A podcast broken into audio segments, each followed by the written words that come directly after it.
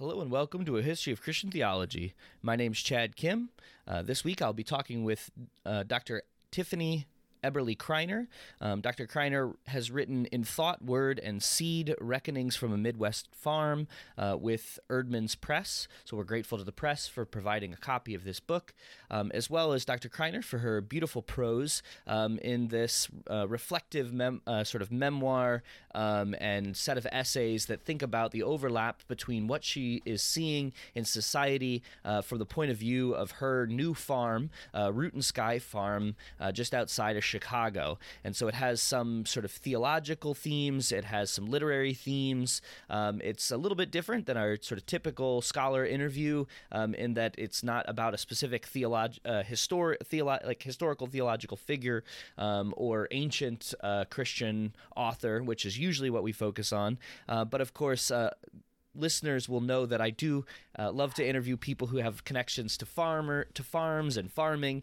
Um, so we have other episodes with Paul Hinlicky um, and uh, Jacob Wood uh, as well on these kind of topics. Uh, but but I'm grateful to Dr. Kriner for entertaining my questions. Some of them very specific about life on her farm, and then others about her writing, her writing style, um, and how that overlaps with her theological outlook. So this is a, a very fun um, and kind of different interview for us. Um, so thank you again to Dr. Kriner. Uh, we do have lots of episodes uh, lined up for the podcast, um, and so uh, just hope you will keep listening. Uh, you know download, subscribe, um, rate, review us on iTunes, um, as well as check out our Patreon. We have a lot going on on our Patreon, um, and so I think uh, you know listeners, regular listeners, can really benefit from um, following us on there and perhaps donating, uh, so you can listen to the special episodes that we'll be releasing. An upcoming one on purgatory uh, is is in the uh, lineup. So.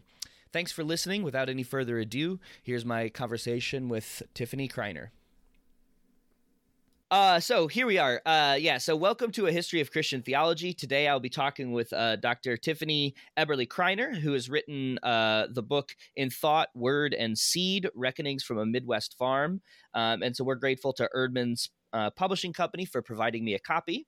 And Dr. Kriner is the professor of English at Wheaton College.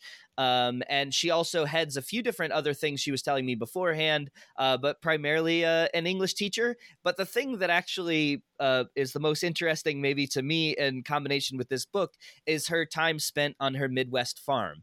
Um, and so, as listeners will be aware, I've talked with a few other people uh, about farming on the podcast. And so, that was my, my secret agenda was also to hear a little bit of her experience um, on her farm. So, hopefully, we'll get uh, so, to dig into her book, uh, but also hear about uh, her experiences. So thank you, Dr. I'm Kriner. delighted to be here.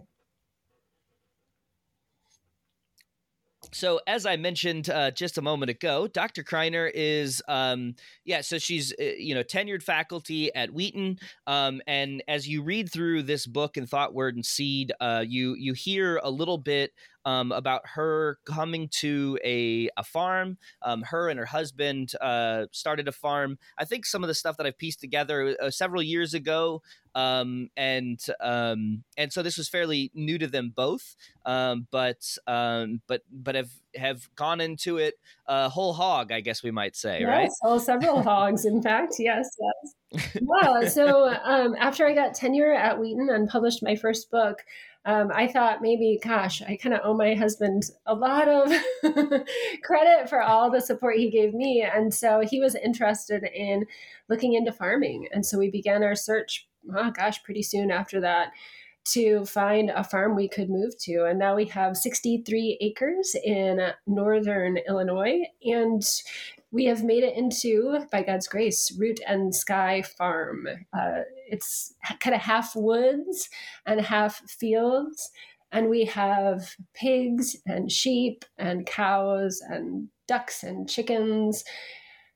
I think turkeys from time to time in season. And, uh, so it's an incredible blessing to to live in. Yeah.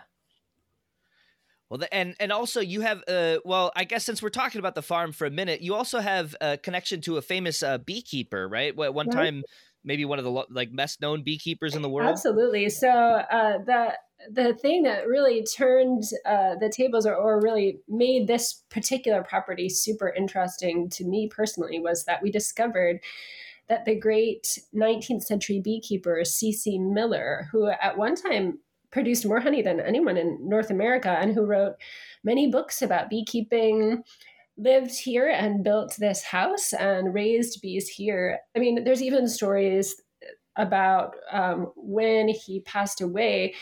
The National Beekeeping Association held their annual meeting in Madison, Wisconsin, and they made a pilgrimage down here and had tea on the lawn uh, with his widow. And it was just an amazing, an amazing story for me to encounter and to think about this cellar full of bee boxes all winter. And thinking about that story and legacy made me really inspired. Yeah. So you live in the house that he lived in. That's right. That's right. Um, drafts oh. and all, I'm freezing. yeah, we're expecting quite a cold snap in St. Louis. I know. I'm sure it's probably much colder yeah, up there. Yeah, I think we're hitting negative seven on Saturday. So. Um, and well, one of the so there, you know, there's so much in this book. So the the book itself is kind of your um, exploration of different portions of the field, different sort of stages of your um, time at the farm, uh, and you know some some places, uh, you know, you're you're in the hidden five, um, and it sounds like you're also trying to recover the property a little bit from. Um, uh, it had kind of gone into um, disarray and and uh, entropy had taken its course. So it, at one point the farm was was flourishing with bees, um, and then I guess that how how long had it been since it had been a pretty active farm when you guys took it over? Well, the some of the land was in cultivation before we moved in, but it was in conventional corn and soy uh, production, the, uh, the sort of 15 mm. acres of uh, conventionally farmed fields, and then there was pretty overgrown uh, forest with you know overgrown with invasive species like honeysuckle, um, and so. Um, so we turned over all the regularly farmed uh, fields into pasture land uh, without any chemicals. Um, and we're working with sheep to work on the invasive species in the woods. Um, they eat the honeysuckle as they travel around, and um, so we're kind of we're working on that project a little bit together. But to to sort of respond to your description of the book, yeah, we, it's kind of a making one's way across or around the property bit by bit each chapter a different location on the farm and a different place to ask and seek answers to theological questions in conversation with literary texts and with the land itself. And so, uh, contextualize theology, I guess, um, concretely uh, in that way. Yeah. Well, and I think uh, maybe here we could um, uh, cut into one of the passages. So from chapter one, um, called "The Field," uh, you quote uh, well, towards the end, actually, you quote some stuff from Virgil's Eclogues, um, or excuse me, Georgics. Um, and uh, so Virgil is some of my, I don't know if my guests know this exactly, but like, you know, uh, but I do, uh, I end up teaching some courses on classical Latin. So I'm getting ready to teach Virgil. So I'm very excited. Uh, so I have just been reading the Eclogues uh, over the winter. Um, hadn't read, I actually haven't read the, the full Georgics. Um, but you quote uh, Virgil from the Georgics. Um, and just before that, I'll, I'll read your introduction. Uh, you say, maybe farming handbooks have always been about more than farming. Farming is as good as any way to talk about being in the world. Both writer and farmer want, need to do the right thing. So Virgil prays, Grant me the right to enter upon this bold adventure of mine. Grant that I, make it through, pitying me along with those farmers who need to be taught to find their way, and grant that we may come into your presence with our prayers. Uh, so I thought maybe uh, you could just sort of talk a little bit about like what is what why is farming such a good uh, place to think about being in the world? Well, you know, honestly, I you were sort of interested in the uniqueness of farming in the questionnaire you sent out earlier, and I had to say that I don't, as a as a believer, as a person who's interested in making uh, true statements about God and living in response to those, I can't say that farming has to be unique. I actually think that anywhere mm. in the world is a great place to ask and answer questions about God to the extent that we can. Uh, and so I can't claim unique specialness. I can only say that, um, you know, this has been for me a place to pay attention. Uh, and so mm. the maybe it was the newness of it, maybe it was a chance to be super close to trees, especially. Maybe it was a chance to be um, just encountering a new, fresh set of problems, right? Very different from my academic problems. But the, that has been a, a, chance to pay attention, which I think is why Virgil comes to mind as an interlocutor here. Uh, he writes in the Georgics, right, that the sun gives us signs, signs we can follow, indisputable signs, right? And he's looking into all these different areas. Uh, pay attention, he says, consider this, and you will know what's going to happen. You will know what to do. And um, you know he has a different worldview than me in some ways but that that was a set of instructions i could follow and i really needed advice in this new venture. I really needed a way to approach it. Um, and so that idea of paying attention of seeing meaning in the close observations of animal life of plant life and so on was a great was a great guide in that inquiry. Mm-hmm. Yeah, and it sounds like uh, so again, sort of reading through. Uh, uh, these are just things that I collected as I was reading through your book. The previous book that you wrote was your primary tenure uh, book, or was it this yeah, one? Uh, that was my tenure book, uh, "The Future of the Word." Yeah. Mm-hmm the future of the word. And so i was just thinking you know in my kind of the cycles that i've been going through basically since i've been in phd work and i'm not long outside of it um, is like every may or june i i wanted to do something like for like a month nothing that had anything to do with what i had just spent the last year doing. Um, and so that was actually we got chickens like four years ago um, and just like I built their coop and I played with the chickens and that was all I wanted to do and it felt like that there was a good uh, you talked about paying attention uh, just a moment ago and, and Virgil's call to pay attention um, and it seemed like it was helpful for me at least to break up the sort of um, you know all the time that I spent in books uh, you know banging away on a keyboard uh, just to be totally outside and paying attention to so- something totally different uh, was a necessary break for me.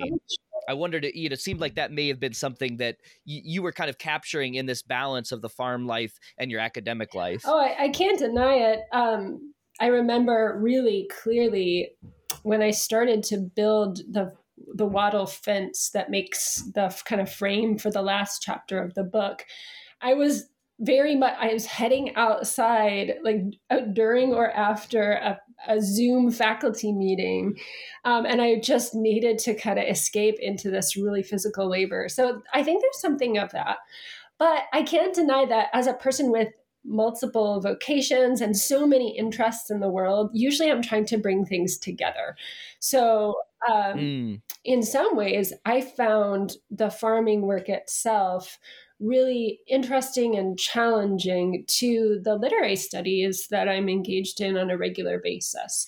So, for example, if I was going to uh, write another book, and if if um, I was going to be thinking about uh, the farming work that I had just begun, well, what difference does it make to read a literary text in a certain place uh, from i mean we all, mm. we hmm. know that it does matter right different persons from different social economic locations cultural locations read books really differently and excitingly so but i wanted to really pay attention to what that might mean in a farming context, right? So, in this land that has these kinds of invasive species, that has this kind of history, um, of kind of native engagement that, that has this kind of history of beekeeping, of uh, entropy, or whatever, right?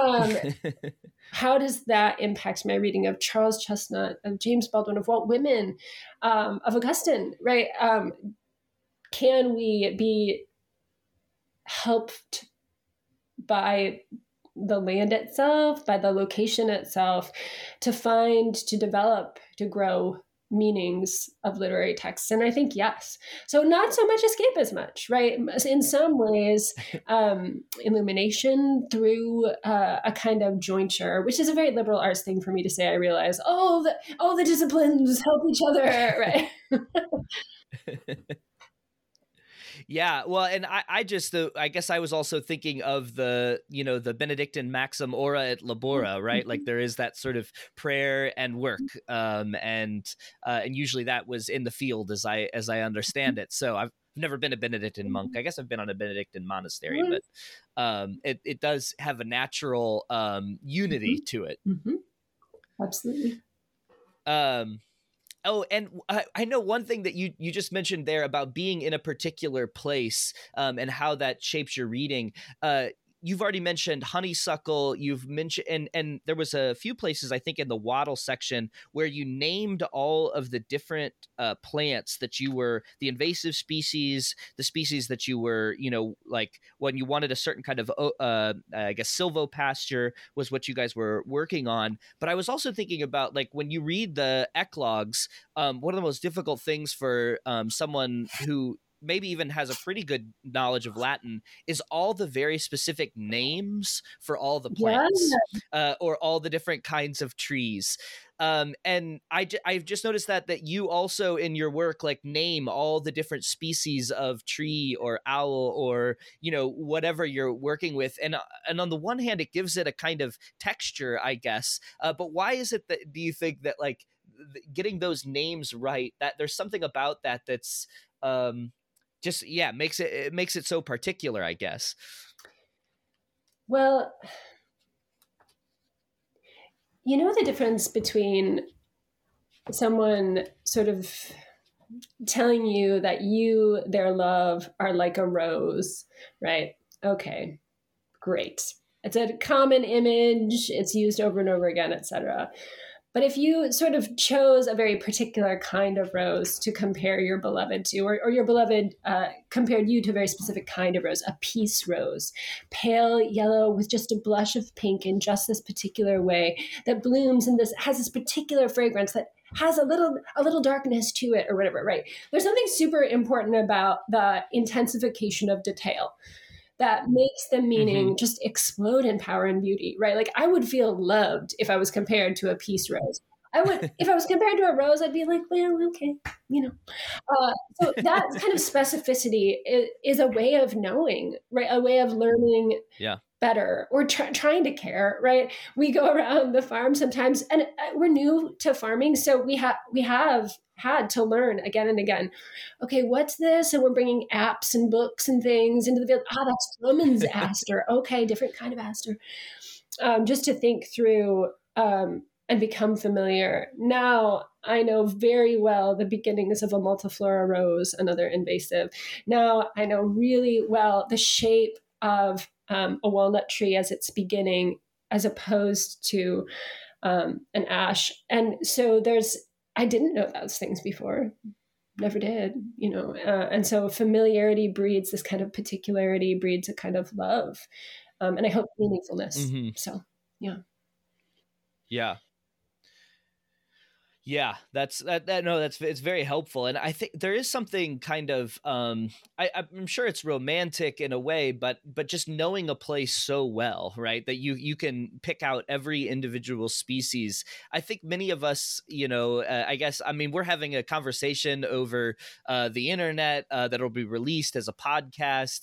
Um, you know, most of us spend our times uh, not in in mm-hmm. in a natural environment where we get to know something that well or know know a person that well. Um, so it, it does. Uh, maybe maybe that's why I, I, find it kind of appealing as a. I mean, I'm a suburban kid. I you know I was. Um, I was actually raised not far from here, mm-hmm. but um, but yeah, we you know we didn't spend a lot of time outside. My dad used to have to um, you know really prod me to get me to mow the lawn, um, and and now I'm like, oh, that would be so great to have a huge lawn. Uh, but yeah, anyway. Well, I do think it's a kind of a long, long process or a process rich with possibility, I guess I should say, because I don't feel like I know every species by any means. We had our first environmental studies intern this fall, and my husband talked about the first walk they took in the woods, and she identified 30 different varieties of mushroom on, on the walk. And we were like, this is amazing. Wow. Let's do this all day. Uh, and so when our guests come, and I hold it a great privilege to know biologists like Kristen Page, who sort of come out, tell me important things, the difference between um, you know, a black oak and red oak acorns and the slouchy caps and so forth. And this, you know, this burl on this particular goldenrod is where a chickadee ate the worm out. And, you know, those little moments stick in my memory, but you know everybody who comes has a little piece piece of wisdom to offer about things. And so i'm grateful for i'm grateful for all that and consider myself just always a learner always a learner. Yeah. Well, um, so I guess I'll kind of shift gears a little bit here. Uh, one of the other things that I wanted to talk about, you you um, I think it's yeah, it's chapter two called Grass, um, and this takes place in uh, the Hidden Five, uh, which is a portion of your property. Uh, but you um, basically are uh, writing letters to James Baldwin, um, and so I thought maybe um, uh, you could talk a little bit. I mean, I think this goes through the, the book isn't all sort of romanticism of the farm. There, there's a lot of of hard struggling uh, that you do with uh, as you're trying to think through what's going on in American culture. So it sounds like most of this is written in 2020, 2021, mm-hmm. um, maybe a little before that even. Um, and so you know, there's there was just uh, there was COVID, there was uh, Black Lives Matter protests, there was the um, uh, Mike, well, Michael Brown you mentioned, but George mm-hmm. Floyd. Michael Brown's close to where, uh, actually, it's where my parents grew up. Um, but um yeah so just there's a lot of stuff going on so you're struggling through um you know not only the the social currents uh, but also the extreme difficulty of running a farm and i guess even while you were uh, working through the farm your your husband has gotten sick so i don't know just say a little could you talk a little bit about um you know what why it was helpful to to compose letters to James Baldwin Baldwin through all this. Well, sure thing. Um, I mean, so of course the premise of the book is to kind of bring literary texts into the space of the farm or to see how they might read in particular ways.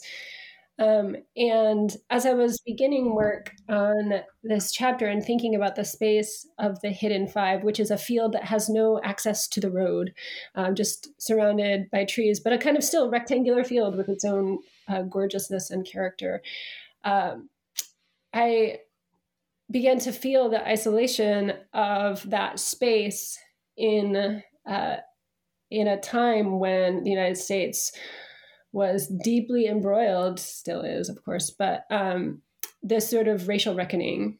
So, how you know how does one consider one's own position in that that time and space?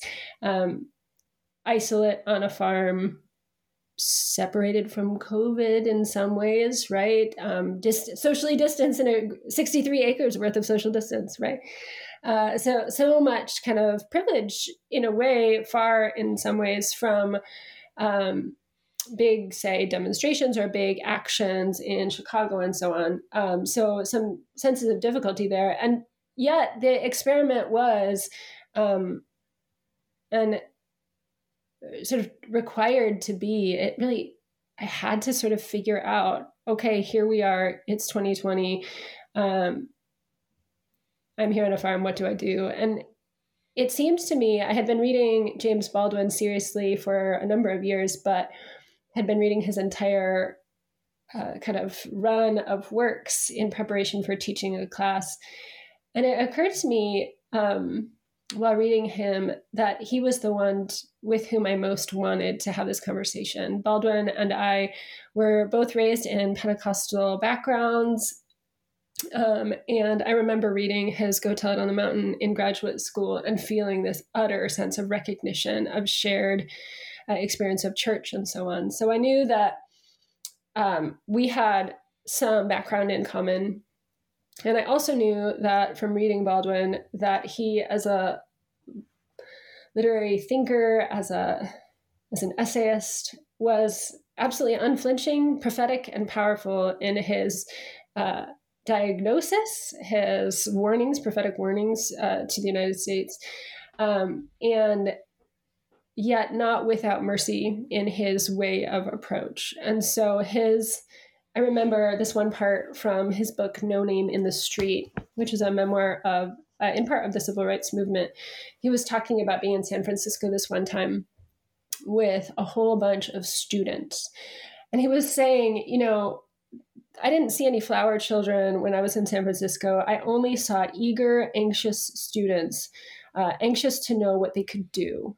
And he lists this giant long paragraph of all their questions. Um, is this a good idea? Is that what, what happens if we try this? How do we handle our elders and what they think about race? How do we move forward, etc.? And those questions were questions that my students have, questions that I have, and so on. And I thought, oh my gosh, he's taking this time to really list out of memory all of the questions that these students had um, and the stakes of those questions. And he said, he has this line where he says, real questions can be absurdly phrased and probably can be answered only by the questioner, and at that, only in time. But real questions, mm-hmm. especially from the young, are very moving and I will always remember the faces of some of those children. Uh, that kind memory of those students, that acknowledgement of the absurdity, ridiculousness, possibly even offensiveness of some of the questions uh, that they were asking made me think, golly, you know, I, I could both answer the questions myself. Questions can only be answered by the questioner in time, he says, but with him, next to him. Uh, and so his work became a way to, as I brought it into the space of the field, um, became a way to think through some of the questions.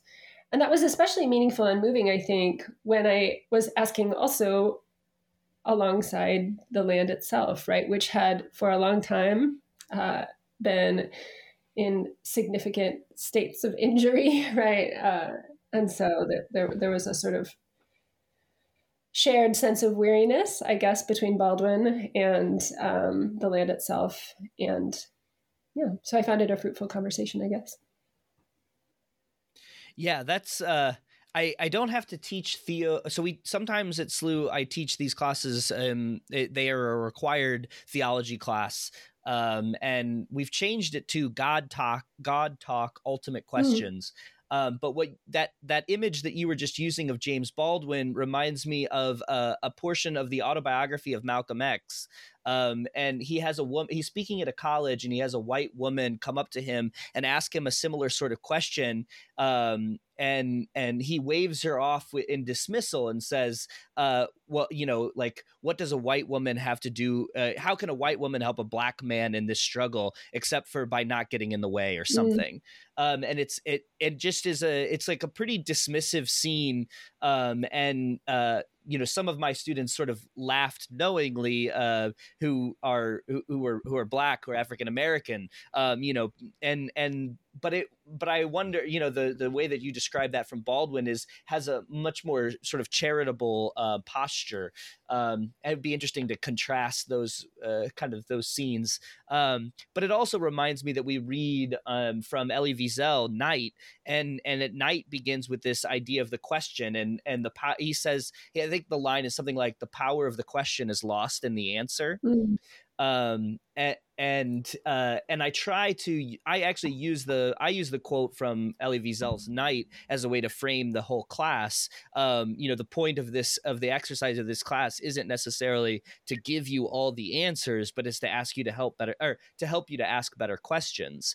Um, and it strikes me that it would be interesting to include the James Baldwin alongside that.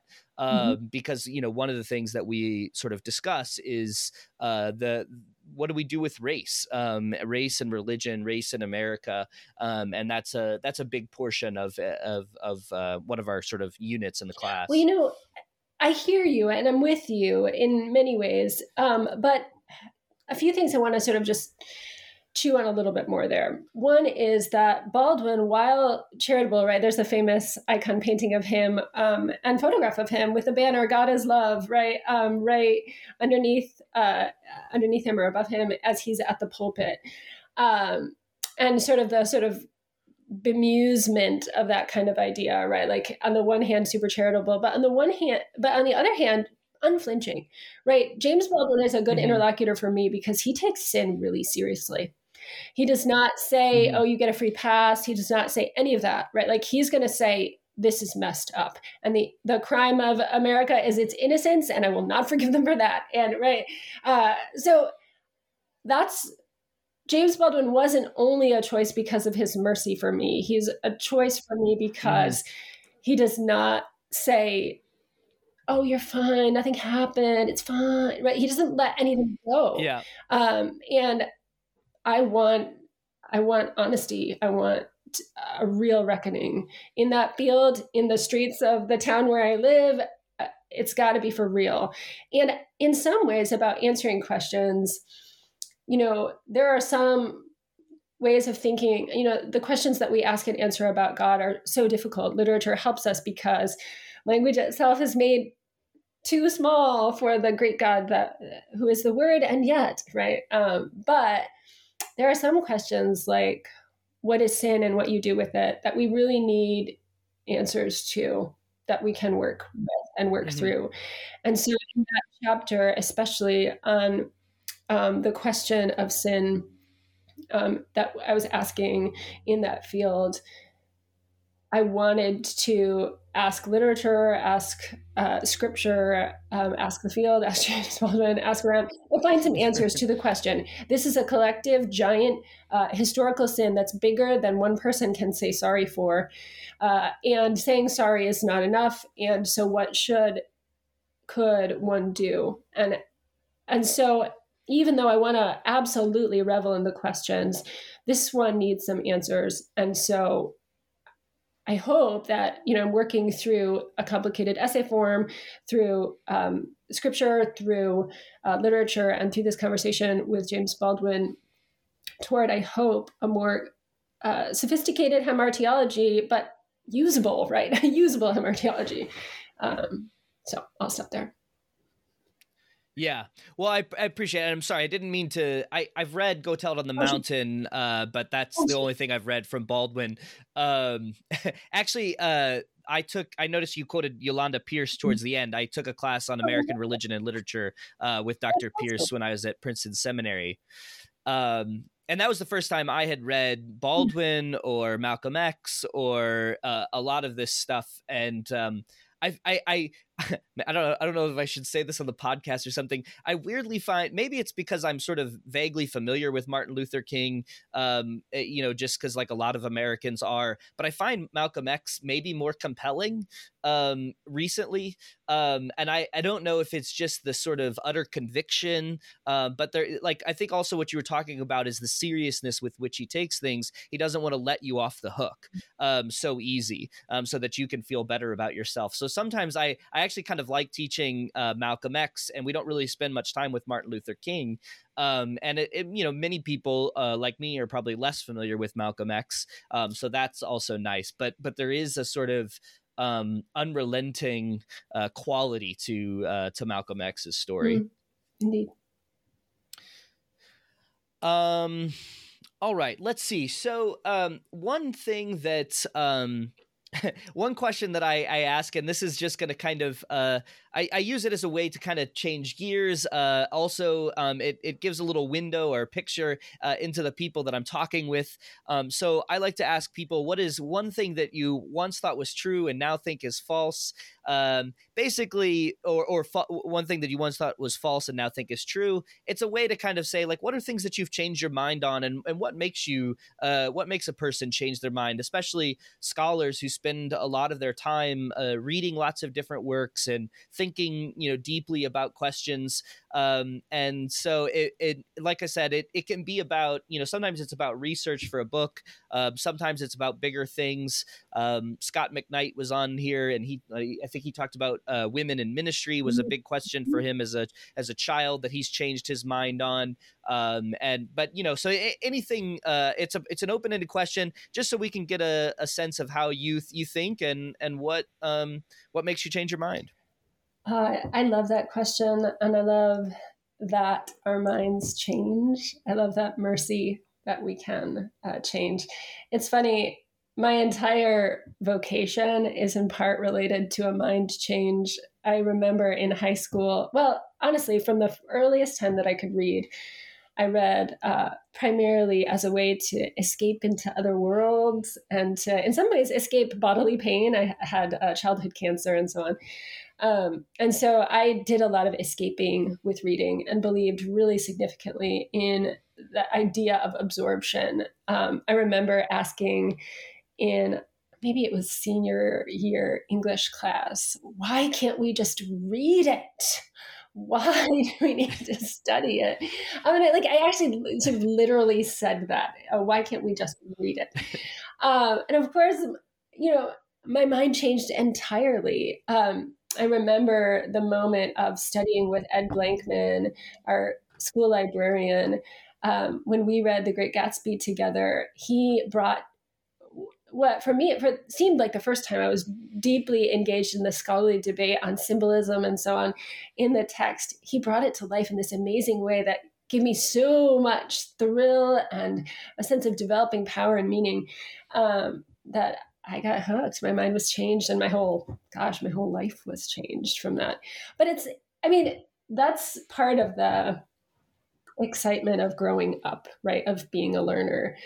Uh, there's this poem by Lucille Clifton called Heaven.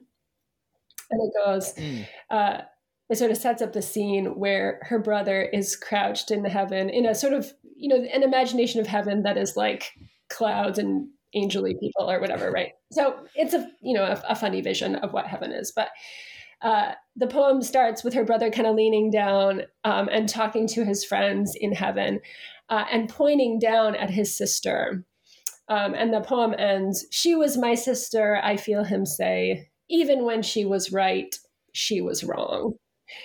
and I, I honestly feel like my process of growing up, that happens so many times. That's the attainment of wisdom, right? Like, is uh, through time, our ideas significantly transform and develop. Um, what we thought was not valuable, we come to look at and come to see is valuable. This happens with our sort of unlove of persons to our love of persons to subjects, right? Um, so uh, I think we're all about the mind changing, honestly, all about it. yeah, well, that that was that's that's the be- one of the better answers, maybe the best answer. I like it. Yeah, I, that was great. Um, yeah, uh, so much so much to chew on. Um, excellent. Uh, well, one, uh, yeah.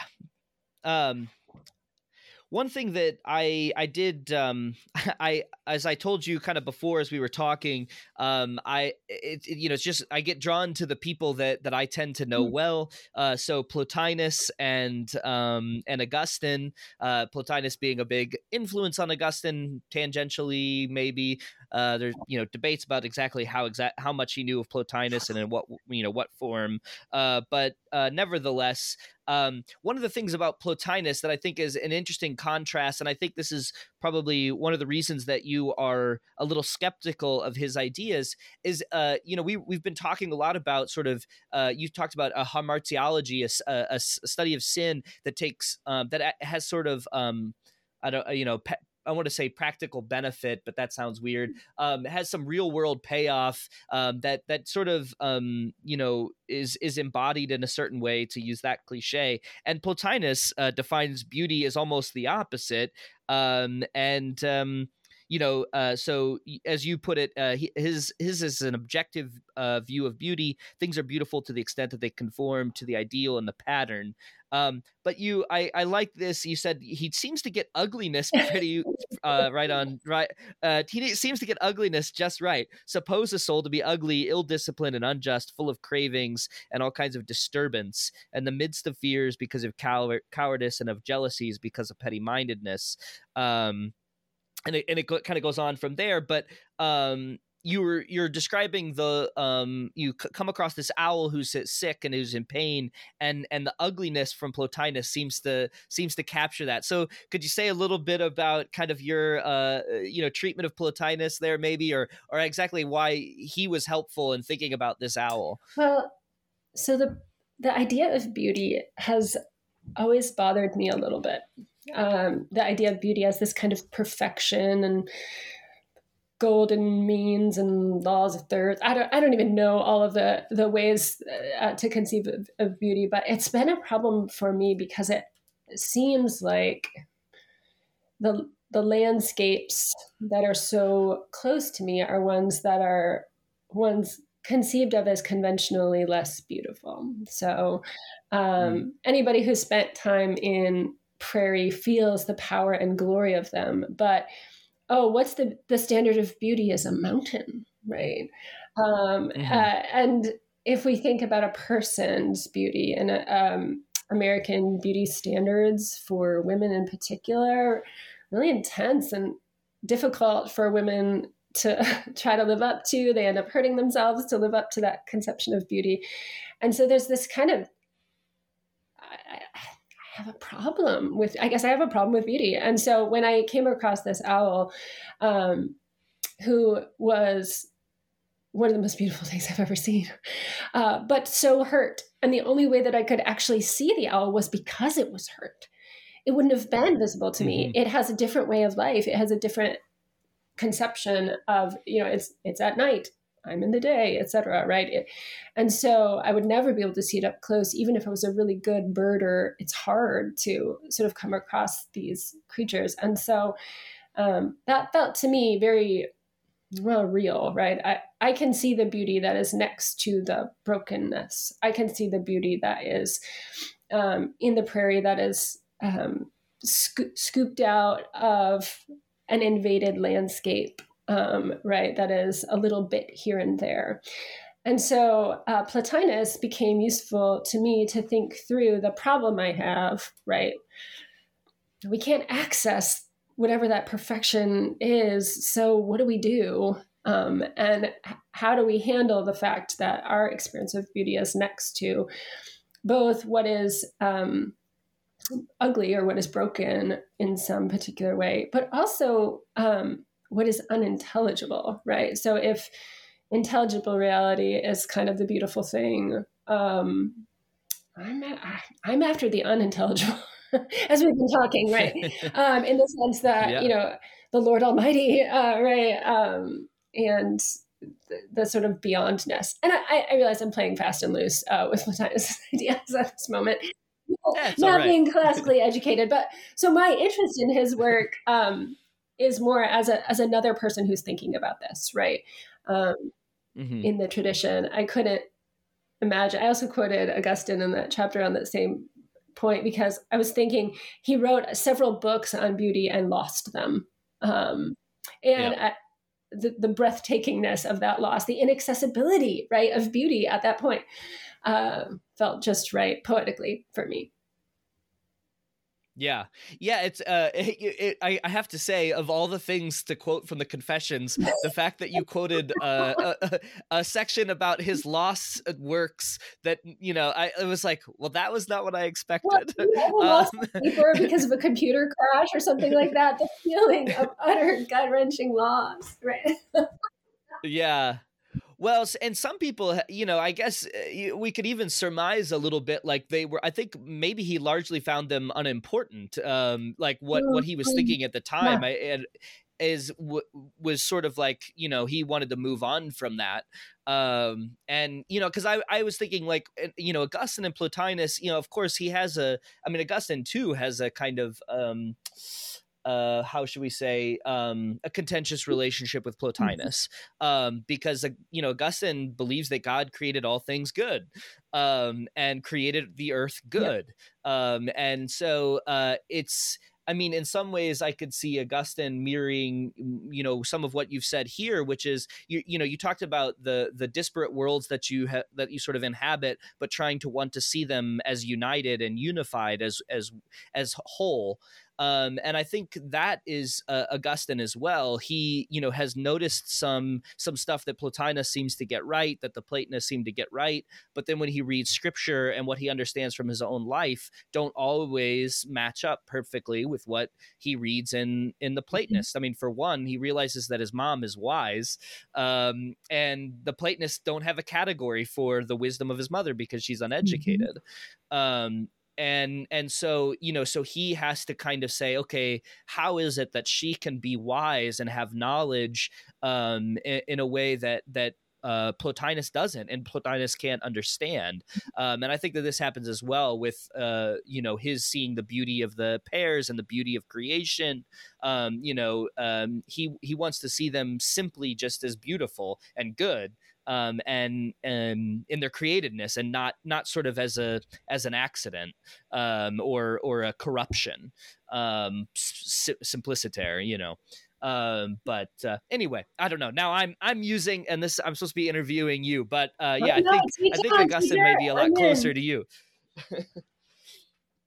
yeah well uh but yeah i i think i mean anyway i was i was uh that that section uh was really interesting to to sort of work through the the difficulty of seeing the the owl up close. Um i i was very i was very moved. Well it was one of those situations where you suddenly recognize like this is a this is a really big moment and everything will go to the side because of this one never gets three hours with an owl. Um, i mean some people who have careers and such things perhaps but animal rescuers and so forth. Uh, but it was going to be amazing and so it was. And it was all a process of being able to try and take virgil's advice to pay attention to pay attention to pay attention and it was surprisingly difficult. Uh, i modeled the the essay uh, after in loosely after Wallace Stevens' 13 Ways of Looking at a Blackbird. And of course, there are 14 sections because there are not enough. Um, so, uh, you know, h- how do you get to be able to see it? Um, I had a phone. I had my mood, which was dark. um, I was raining. Uh, the the brokenness of the owl itself, all the sort of business of the day, and so on and so forth. I have poetry to look through as a lens. I have natural observation. I have philosophy as a lens to look through. I have theology to look through. Um, so, what can help me to see? What can help me to see? Um, can I pay attention to this enough for meaning to arise, to seek an answer to that question about beauty, um, to find the way of the juxtaposition of beauty and brokenness to be not a cliche, but to be something true and meaningful that could have like workable outcomes in the farm itself. Beautiful. Um, the very the the last thing that I wanted to move on to um it sort of connects insofar as it it has to do with the sort of the life and the death the beauty and the ugliness the the sort of the stark reality of a farm I guess um is your section on the hallowed bee.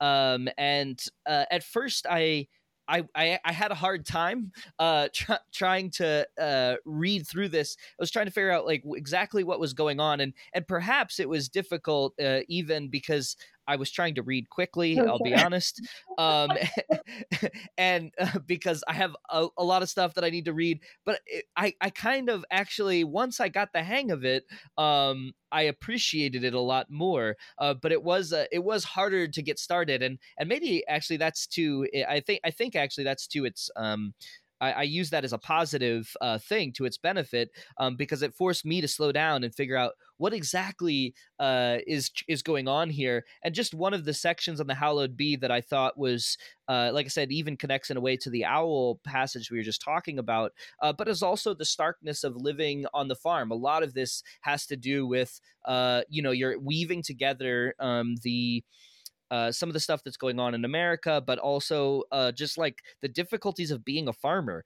and maybe even especially a, a sort of first time farmer. But this one was about using electric fences with goats. Um, hallowed be how the thing about electric fences is that any animal must that uh, must truly believe in the fence. How all along the magazines say it, or how all the magazines say it, how an animal must respect the fence or how it must be culled immediately, how it's because uh, it will keep getting out, how it will be leading the flock or the herd away, how if they try to escape, it can lead to, quote, tragedy. And then you say, hallowed be, how culled is a euphemism for killed and how it's not a very good one. Um, and I think uh, I you know as, as, I read it, you know, you're just trying to find a way to sort of sanctify, to make hallowed, um, even a lot of very difficult things um, that that are coming together, and and then also mixing them in with the with the fence. Um, but um, yeah i mean just the the hard the hardness of being a farmer and you talk about you know having to kill one of 18 sheep um, if it doesn't respect your fence and i you know one one little small thing is like in with with backyard chickens if they start to eat the eggs which one of ours did that's like basically the yeah. only thing. You can just cull the the hen that does it because there's no way to stop them um, and you're just like that's it? But i only have you know mm-hmm. 11 uh, or however many. Yeah yeah. Yeah so I'll I'll let you respond to that. Well, for those who may not be as familiar with the text itself, the last chapter, Wattle, um, was an attempt to write about theological questions of holiness, um, and of course, the idea of holiness as um, the metaphor of offense is a really interesting one, considering the kind of uh, separation from outside inside, that kind of holy of holies question, right? So, what I did was I, during COVID, built a wattle fence to think about holiness. Um, and then I wrote the essay. And the structure of the essay is that there are all these quotations, and those are the kind of straight up and down pieces of the fence. And then I put in the mm-hmm. middle, I kind of wove in and out of all of those um, quotations little bits of experience that I kind of cut out of our lives um, from the news, from our farming experience, and so forth. And I made each of them uh, hallowed be right? Uh, like hallowed be thy name or whatever but hallowed be and then how whatever. And uh, there would be many little mini snippets of stories and so on and you read one of those. So um, by trying to think about or to put under uh, hallowedness each of those mini experiences um, including my just frustration with the idea of culling um, which we didn't do right? Like uh, we're supposed to do but we couldn't. Like how could how could anyone think that way right? Um, but of course as you say there are sometimes it's on. Um, so as we move through the essay itself i was arranging these theological maxims and uh, thinkers ideas about holiness um, with the very real dirty struggles. Um, especially when, for example, I think the the kind of climax moment of that essay has to do with trying to get this one animal to get onto the trailer um, to go mm-hmm. to be killed. Right, uh, it was time uh, for three our uh, steer to be uh, to be to be butchered and we didn't really know how to get a cow onto the trailer very well, and we didn't have one of those fancy chutes that some people have. You know, we, low tech farm, and so we sort of went through the process over the course of several days, and we we did not get that cow onto the trailer. Like we failed to do that, and so thinking about that question, uh, and even just the ethical concerns that are raised by the idea of it at all. Like here I am praying for this cow to go on the trailer because it's so important to us and our farm and our customers and so on. And like here's an animal not wanting to do what it has a sense ought not be done, right? uh, and so uh, it's an important wrestling. How how do the the mundane parts of our lives engage with the holiness of the Almighty? How dare we approach um, with our compromise, with our whatever, right? And and how how yet are we able um, to be close, to come boldly to the throne of grace in time of need, right? Um, so, yeah, so that's the essay itself, and it is difficult, but uh, to read, I mean, but I'm not at all personally bothered by that. Like, I actually think if we make it too easy, that's that's the lying. Um, and I wanted to be as truthful to the question and to the seeking of the answer as possible. Yeah. Well, like I said, I I uh, I think I think it was it was actually helpful for me um, uh, to to slow down and to you know to truly try to understand what was going on, which is also I mean you know and I guess uh, with a literary essay as m- these are um, you know it, it gets closer to poetry where I also have the same difficulty with poetry. Um, I feel like my job is to read things as fast as possible um, and theologian and I was going to call you a theologian. No, but that's so no, no, no. I, I, well I don't I don't love it um and like all the time I mean you know I try well actually I try to have categories of sure, things things that I read slowly and things that I read quickly um and usually if I'm going to talk to an author about a book a lot of these are more um you know academic monographs and I'm trying to read them a lot quicker yeah. makes total sense um so uh, but yeah but it, it, but it is it's like i mean that's the the practice of learning to read poetry um is eh, you know okay i'm gonna have to read this a couple times um and uh, maybe more um before it will ever uh you know really sink in in, in a powerful way so uh, like I say, I think that that's too. It's good. I was. I didn't mean that oh, as a as a criticism. No, it's an honor for anyone to spend time with this book um, in a way that takes my breath away. Um, my uncle Roger reading the book um, just really, really moved me, for example. And um, I don't take it lightly any moment, that's for sure. But I do think that I I have noticed my own attentiveness breaking apart in the last decade or so, and I think poetry can help us all with that and I, you know, I think it takes support sometimes, right? In the sense that like reading something with other people, reading poems with other people, especially, can really help. In my classes, we get into a community space kind of neighborhood, and we can really help each other. So I like that, um, and it helps me feel grounded again in the word. Mm-hmm. Well, that is that's very beautiful. Well, I don't want to take too much uh, more of your time. Um, uh, so it's I we're, we're running up on, on, an hour here. Do you have time for like some really specific questions about your oh, farm? Sure. So okay, so you like so are you trying to do silvopasture with the is that is that right with the the well you're using the sheep to clear out the underbrush and then maybe do an oak silvopasture? Yeah, so we raise um we raise pigs in the woods um, and then sheep come into the woods in the summer to work on honeysuckle. Um, the what we're kind of trying to do, we have since we have a mixture of forest and fields, is kind of um, be with the land in its specificity as best as possible. So I raise a lot of uh, vegetables. We have um, an orchard, a permaculture orchard that's just been um, planted in the last couple of years, and so we're learning and developing there, failing and developing, failing and developing. Um, and then the grazing animals uh, kind of go in and out. The forest, um, we're probably like it's really heavily walnut right now in a way that suggests that mm. there might be too much walnut for what used to be an oak, bur oak, probably savanna. Um, and so mm. we're in the process of kind of thinking through what's our best course or responsibility to the land's history with regard to the walnut, with regard to the honeysuckle, and so on.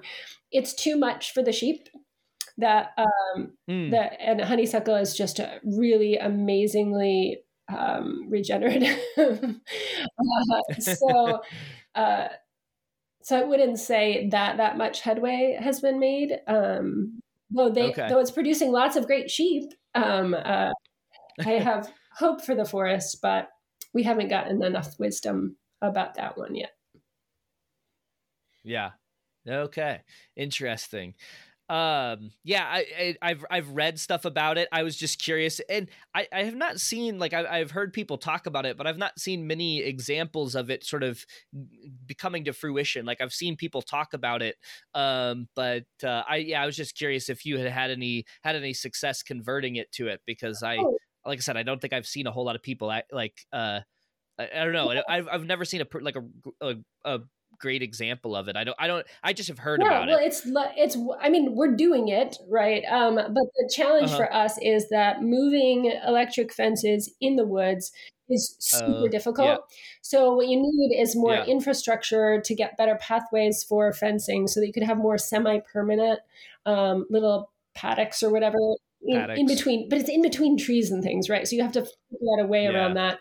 Um, so that's one challenge, and also because it's so difficult to move the fences right now, you you got to constantly guard against overgrazing um, the sort of tender forest floor plants. There's Mm. plenty of honeysuckle, but you got to cut it down for the animals. Mm. So they if they overdo it, you know those ferns they take a lot longer to get going and so on. So um, so it's you got to move them fast through. Um, so it's it's a very labor intensive, inefficient way. I mean, but efficient. I mean, uh, like efficiency is part of what we're guarding against, right? Um, but let's not be stupid either, kind of thing. So Yeah. And then and then you do the uh do you guys run chicken tractors? Do you are you guys like do you do the Joel Salatin Yep, thing? yep. Um, in fact, my husband studied with Joel Salatin at his pork, pork pasture school one time in a little couple week um, workshop uh, when he was an intern uh, with Hasselman Family Farms, and that was great experience. And so um, we have different poultry houses that go around the main pasture, and it's for real. The the sort of trail behind where the chickens go um, is bright green with life. So it's a it's remarkable. And you do that and then you do your your cows, your steer in that same uh in the same area where you're doing the chickens? Uh, you know, very it varies. Um, since the cows move all over, uh, it kind of depends. Um, I think he's got this great system where it's like first the cows and then the chickens and then the whatever. Right? He has this all, all set. Um, we're a little bit more haphazard. Um, you know, there's some overlap there depending on the season, etc. Yeah. Well, my yeah. So, uh, like I said, as listeners uh, would know, I've uh, I'm I'm always really curious when people are a- able to do that and able to do it with success because I'm always eyeing properties about 30, 45 minutes from SLU. Um, like, okay, could we, uh, you know, could we make something like this work? But Well, you might be able to Um, because a lot more audiobooks, uh, scholarly audiobooks are coming out. Yale University Press and others have really been working to make good, nerdy books accessible via audio. And that's the way you get through a commute like that. So, Good to hear. Good to hear. Well, um, I really do appreciate your time, and and I don't want to take too much of it. So, um, because I you you got two you've got two vocations at least, and you're we didn't talk. I think you have you mentioned your children, so you you know you have more than enough going on. I really appreciate you taking uh, uh to an hour of your time to to talk with me about your book. of course, it's a delight. And I thank you so much for reading it. All right. So I